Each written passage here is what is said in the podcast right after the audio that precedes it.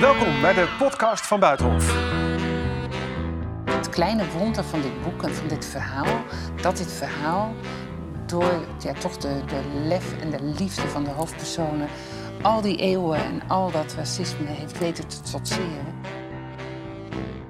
Dat we nog zo'n barbaars instituut als de slavernij, dat, dat in het zuiden van Amerika zo overeind gehouden werd, vind ik ook dat iedereen het recht heeft om de verhalen op te schrijven die hij of zij wil vertellen.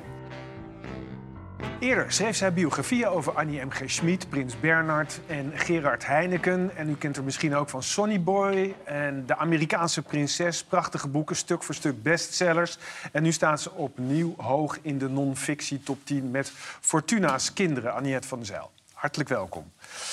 Um, ja, dit is een boek over liefde, over familie, over racisme, ook over de gruwelen van, van de slavernij. Een boek wat ik met groot plezier gelezen heb. Waarom wilde jij het zo graag schrijven? Mm, nou, om, om, om, elke, om dezelfde reden waarop ik altijd schrijf: nieuwsgierigheid. Ik wilde meer weten van deze mensen en ik wilde ook vooral heel veel meer weten van de wereld waarin hun leven en hun liefde zich afspeelden. Ja, een wereld die uh, overschaduwd werd door het fenomeen slavernij. Ja, en hun leven ook.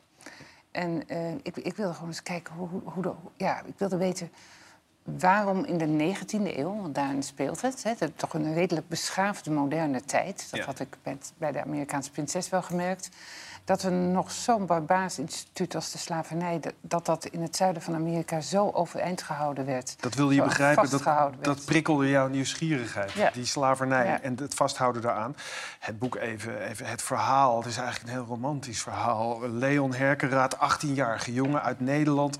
die gaat naar de Verenigde Staten, het zuiden van de Verenigde naar Charleston waar uh, hij geld wil verdienen voor zijn familie. We spreken het jaar 1829. 1818 ging 1818, het is elf jaar eerder, ik zit ernaast. Vertel, wat, wat, wat vindt die Hollandse jongen daar in Charleston? Wat, wat maakt hij mee? En, nou, wat, hij, wat hij vindt, zeker vanuit het verarmde Nederland waar hij uit vandaan kwam... is een prachtige, feestvierende, gastvrije, vrolijke stad... met een ongelooflijke vrede onderkant.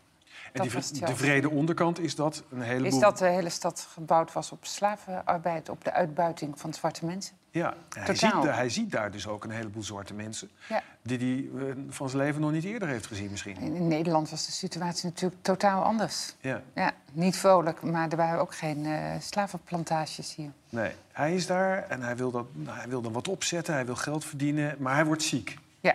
En hij wordt verzorgd door een ontzettend aardig uh, meisje, een zwart meisje, van negen jaar oud. Ja, dat is een beetje onduidelijk, want uh, slaven in die tijd werden vaak veel later gedoopt dan hun geboortedatum. Om de hele eenvoudige, maar ook hele cynische reden dat heel veel kinderen hun eerste verjaardag niet haalden. En dan vond men het zonde van het geld. Oh ja, oké. Dus het kan zijn dat het meisje. Ze was in ieder geval negen, maar ze kan ook heel goed tien of elf al geweest zijn. Ja. En ja, uiteindelijk loopt dat uit op een, op een huwelijk jaren later. Ja, hij, is, uh, nee, hij heeft het overleefd, wat bijna niemand uh, gebeurde. Hij heeft ook altijd gezegd, zij heeft mijn leven gered. Hij is teruggegaan naar zijn moeder in Monster. En vervolgens, toen hij helemaal was opgeknapt, is hij weer terug weer naar Charleston gegaan. Heeft daar een heel snel fortuin gemaakt. Was een zeer ambitieuze, charismatische jongen. En toen hij genoeg geld bij elkaar had, heeft hij, uh, heeft hij Juliette gekocht. En, heel bijzonder voor die tijd, ook meteen vrijgelaten. Hij heeft haar gekocht. De slavin die hem verzorgde. Ja. Wat zegt het ook dat hij, dat hij haar meteen weer heeft vrijgelaten? Dat was totaal uitzonderlijk in die tijd. Uh, witte mannen kochten voortdurend mooie zwarte meisjes. En dat werd dan een soort uh, bijzit, een soort vrouw op het achtererf met haar eigen gezin. Ja. Uh, en ja, Leon wilde dat duidelijk niet met Juliette. Dus hij heeft haar dat, dat, dat hij vrij liet. Ik ben geen ander voorbeeld tegengekomen dat dat gebeurde. Ja, dus dat moet dan haast wel erop duiden dat, dat hij misschien van haar hield. Dat lijkt me ook gezien de verdere loop van de gebeurtenissen redelijk waarschijnlijk. Ja, ze zijn getrouwd. Ja, in het geheim. Want dat kwam niet in het openbaar. En hij, hij kon ook geen zaken doen met en zeggen: Ik heb een zwarte vrouw thuis. Dat werd totaal niet geaccepteerd. Nee, en vervolgens moest hij eigenlijk half in de, in de illegaliteit met haar gaan wonen. Hè? Ja. ja. Hoe deed je dat? door tegenover in de meest uh, beruchte en afgrijzelijke straat van Charleston te gaan wonen. Tegenover de gevangenis en het zogenaamde Sugar House. Wat een ongelooflijk gruwelijke strafinrichting was voor slaven. Daar bracht je je slaven naartoe als je vond dat ze gestraft moest worden. En in die buurt woonde hij met haar? Ja, daar wilde namelijk niemand wonen. Nee. Dus- Even een uh, snelle sprong. Ze kregen kinderen. Ja, heel veel. Zoals veel, veel mensen in die tijd. Precies. Er waren ook kinderen die overleden. Ja. En, maar uiteindelijk, gelukkig, bleef er een aantal leven. De oudste was ook nog ingeschreven als slavin, toch? Ja, gedoopt is. Ik heb haar doopbewijs gevonden. Ja. Dus hij zit daar in uh, Charleston. Hij moet voor zijn, al zijn collega's en zakenpartners verborgen houden dat hij met een slavin getrouwd is. Nou, ze was toen vrij, hè? Oh ja, oh ja. ze is vrijgekomen, natuurlijk door hem. Maar, uh, een vrije kleurling heette dat toen. Een gekleurde vrouw. En hij uh, kreeg kinderen met hem. En die kinderen, die waren, daar schrijf jij ook hun leven niet zeker. Ja, die, die, die, die, uh, die waren ongedocumenteerd. Ze waren in geen enkel register ingeschreven. Dat moest eigenlijk wel. Dat betekende in feite dat ze door de slave patrols... dat waren een soort politie-eenheden op zoek naar slaven die iets deden... of zwarte mensen die iets deden wat niet mocht... eigenlijk elk moment opgepakt konden worden... en op de slavenmarkt ja. verkocht, verkocht konden worden. Er zat maar één ding op en dat was die kinderen naar Nederland smokkelen. Eén voor één. Ja, op een gegeven moment wel. En dat kwam omdat de druk vanuit de buitenwereld, hè, van de rest van de wereld, om de slavernij af te schaffen, werd steeds groter. Dus de wetten in Charleston werden steeds draconischer. En op een gegeven moment zat dat gezin zo in de val dat hij heeft, uh, inderdaad besloten heeft om ze naar zijn moeder in Monster te brengen. Dat moet ook een zenuwslopend verhaal zijn geweest. Daar moet je maar je, je dochter en nog een dochter en nog eentje. Die moet je dan maar door zo'n schip ja. naar Nederland laten transporteren. Ja. En hoe werden ze daar ontvangen? Um, met, met open armen. Want uh, de moeder van Leon hield duidelijk heel veel van hem.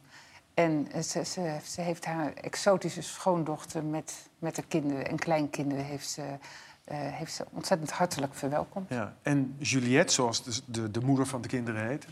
hoe, hoe werd hoe werd zij... Ja, zij was daar in Nederland. Dat moet natuurlijk ook een enorme cultuurschok voor haar zijn geweest, of niet? Ja, voor haar enorm. In, in Charleston moest ze opzij voor iedereen met een, met een huidskleur die lichter was dan zij. En in Monster kreeg ze haar eigen bediendes en werd ze uiteindelijk burgemeestersvrouw geliefd en, uh, en, en geprezen. En, en ja, dat was natuurlijk een totaal andere situatie... die toen in Amerika nooit had gekund. Nee. Fantastisch verhaal. Uh, het boek gaat nog veel verder, want je gaat dan uh, door met de dochter, de oudste dochter, Virginie. Hè? Ja. En haar nieuwe man James, die ook uit de vriendenkring voortkomt ja. van, haar, van haar vader. Ze gaan naar Amerika, ja, goud zoeken in San Francisco. Overigens, dat is interessant, want dan ontstaat er door die goudkoorts... een hele andere sociale situatie. Ja. Nou, dat, dat vond ik echt een cadeau van het verhaal. Dat ik aan de ene kant het zuiden, de zwartste bladzijde van de Amerikaanse geschiedenis... in het zuiden vond, maar in, in het westen was het eigenlijk heel democratisch. Want vrouwen Fortuna discrimineert niet wie wel of geen goud vindt. En als je goud vond, was je spek kopen. En of je nou zwart of wit was, dat maakte niet uit. Dus die hele ouderwetse standenmaatschappij die viel helemaal weg daar. Ja. En daardoor kon uh, James en Virginie samen konden daar een geweldig rijk en succesvol uh, bestaan opbouwen... zonder dat de huidskleur van Virginie een beletsel was. Ja, sterker, je, je, beschrijft zelfs dat daar in San Francisco... waar dus die nieuwe kansen door het goud zich voordeden... dat daar een, uh, een witte man op een plein de, de laarzen poetst van een zwarte man. Ja, ja, dat werd ook allemaal dat werd dan zeg maar geamuseerd beschreven in de kranten. Nou, dat was in Charleston onmogelijk geweest. Ja. En ik, dat vond ik zo mooi aan dit verhaal, dat eigenlijk de hele geschiedenis van Zwart Amerika balt zich samen in dat leven van dat kleine meisje wat ooit over de oceaan door haar vader over de oceaan naar Nederland gesmokkeld werd. Ja, en later een een rijke vrouw wordt weer in San Francisco of daar vlakbij. En ehm, met een zeer succesvolle man, James dus, getrouwd is, die daar de, eerste bank, of een van de eerste banken van San Francisco uh, opricht. Goed, dat is allemaal te lezen in, in dat boek en dat kunnen we hier niet allemaal bespreken, helaas, helaas. Maar waar ik ook benieuwd naar ben, is ehm, hoe, je het, hoe jij het aangepakt hebt en hoe je het gedaan hebt. Want je schrijft over deze, deze familie en hun nazaten. Nazaten dus eigenlijk van Leon en Juliette. Ja. En alles wat je weet, ben je te weten gekomen via Amerikaanse archieven en ook de nazaten van deze mensen. Ja. Hoe ben je met die mensen in contact gekomen? Ja, gewoon. Ik ben, ik ben ooit geattendeerd op dit verhaal door mensen uit het Westland. Die dat graf van Leon en Juliette beheert. Dat is een soort grafkelder waar je in kan en dan naast hun kist staat. Die staat in het Westland. Ja, die is er nog steeds. En eh, die vertelde me dit hele bijzondere verhaal. En toen ben ik gaan zoeken. En toen stuitte ik op, in Amerika op een mevrouw... die inderdaad een achter, achter, achterkleindochter bleek te zijn. Ja. En die een, een heel aantal eh, jaren van haar leven zich als taak had gesteld... om dit verhaal tegen de trend in... Hè, want heel veel familieleden wilden niets weten van een zwarte voormoeder... om dit uit te zoeken. Ja. En daar had ik heel veel geluk mee. Ja, het is natuurlijk ook een, ook een heel gevoelig verhaal. Ook omdat het met het thema slavernij te maken heeft. Je verklaart je eigenlijk ook nader hè, in het nawoord bij het boek. Ja. Eh, Je zegt, het is mijn versie. Ja. Ik heb naar boven gehaald wat ik belangrijk vond. Ja, nou, ik heb, ik heb iets gevonden en dat presenteer ik. En, maar de inkleuring en de conclusies zijn heel duidelijk van mij. Iemand anders zou er misschien andere conclusies of een andere inkleuring aan Ja. geven. Maar ook de manier is- waarop je het vertelt is van jou. Hè? Ja. Je hebt het Ja. bijvoorbeeld over slaven in het boek... en niet over tot slaaf gemaakten. Ja. Wat eh, zeg maar de, de term is die tegenwoordig vaker misschien gebezigd wordt.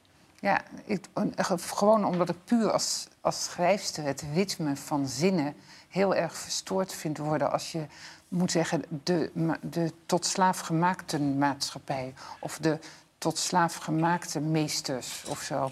Ik vind het in een historisch boek, ja, en vind ik, het, ja, vind ik dat dat niet mooi is. Ik vind het niet mooi eh, voor de tekst. En als andere mensen daar wat op tegen hebben? Dat is natuurlijk hun, hun mening. Maar, eh, en, en dat is prima. En ieder, ieder moet de taal gebruiken die hij of zij passend vindt. Maar dat recht heb ik ook. Ja. En ik vond dit, dit mooier. Ja, wat me opviel is dat ook lang niet iedereen in die familie, ook in de, in de eeuwen daarna, heeft geweten dat er zwarte vrouwen in de familielijn Ja. zaten. Ja. Eh, had je dat verwacht? Nee, nee ik, ik wist eigenlijk, nogmaals, ik wist eigenlijk helemaal niet zo heel veel van, eh, van, van, die, van die geschiedenis af. En eh, ik, ik heb op een gegeven moment een heel stel jongere eh, mensen opgespoord die ook allemaal eh, n- nazaat zijn. En heb ze gevraagd van hoe, hè, hoe, hoe is het bij jullie eh, binnengekomen? En ze zei, bij ons werd het verdonker maand. En mijn moeder heeft wel eens gezegd van ja, er was een zwarte vrouw eh, in onze familie. Maar vertel het niet aan je vader, want hij houdt niet van zwarte mensen. Zo erg is dat racisme nog in Amerika. En, en dat vind ik eigenlijk het, het kleine wonder van dit boek en van dit verhaal. Dat dit verhaal door ja, toch de, de lef en de liefde van de hoofdpersonen... al die eeuwen en al dat racisme heeft weten te trotseren. Ja. En dat ik er een boek van heb kunnen maken. En dat racisme zit dus ook in hun eigen familie. Ja, ja, ja, In zeker. hun eigen latere Ja. familie. Ja. Ehm, je zegt in dat nawoord ook, waarin je je nader verklaart... dat er wellicht mensen zijn die vinden dat dit verhaal beter door een auteur met een andere achtergrond... of misschien met een andere huidskleur verteld had moeten worden. Heb je daardoor ook getwijfeld of je, of je dit boek wel moest schrijven? Nee, nee, nee. Net, net als dat ik principieel vind dat iedereen zijn eigen taal mag gebruiken, of die hij of zij wil, vind ik ook dat iedereen het recht heeft om de verhalen op te schrijven die hij of zij wil vertellen. Ja. Dus, en als dat niet meer kan, dan stop ik er ook mee. Want het lijkt me ongelooflijk saai als ik alleen maar verhalen mag vertellen over mensen die precies zo zijn als ik zelf. ja. Wordt ook verfilmd, hè? Ja, ja, In de Verenigde Staten. ja, ja. ja. Het is, de rechten zijn inmiddels verkocht. Ja. En eh, ehm, de, wat ik zelf ook heel, in, in dat kader heel erg leuk vond, was dat de producent me laatst zei dat ze de, eh, eh, overwegen om een zwarte regisseur te, te zoeken voor dit verhaal. En dat vind ik geweldig, want ik ben zo nieuwsgierig hoe de nadruk is die, die hij of zij er dan weer aan geeft. Dus Ja. het- dan, en dan voor mij is dan de, de cirkel ook eigenlijk helemaal rond. Bedenk je zou een zwarte regisseur, als die dit verfilmt... misschien heel andere dingen benadrukken? Ja, dat kan. En dat, ik bedoel, kijk, ik, ik heb mij, het verhaal is niet voor mij. Ik heb het verteld. En eh, ja, dan geef je het weer aan andere, andere mensen. Het verhaal is van zichzelf. En ik ben daar gewoon heel benieuwd naar. Ja. Goed, los van deze discussie. Familie is in ieder geval heel erg blij dat jij het verhaal verteld hebt. Ja. Ik ook. Want ik heb genoten van het boek. Hartstikke mooi. Dankjewel. Fortuna's Kinderen van Aniette van der Zout. Dank je. Dank je wel.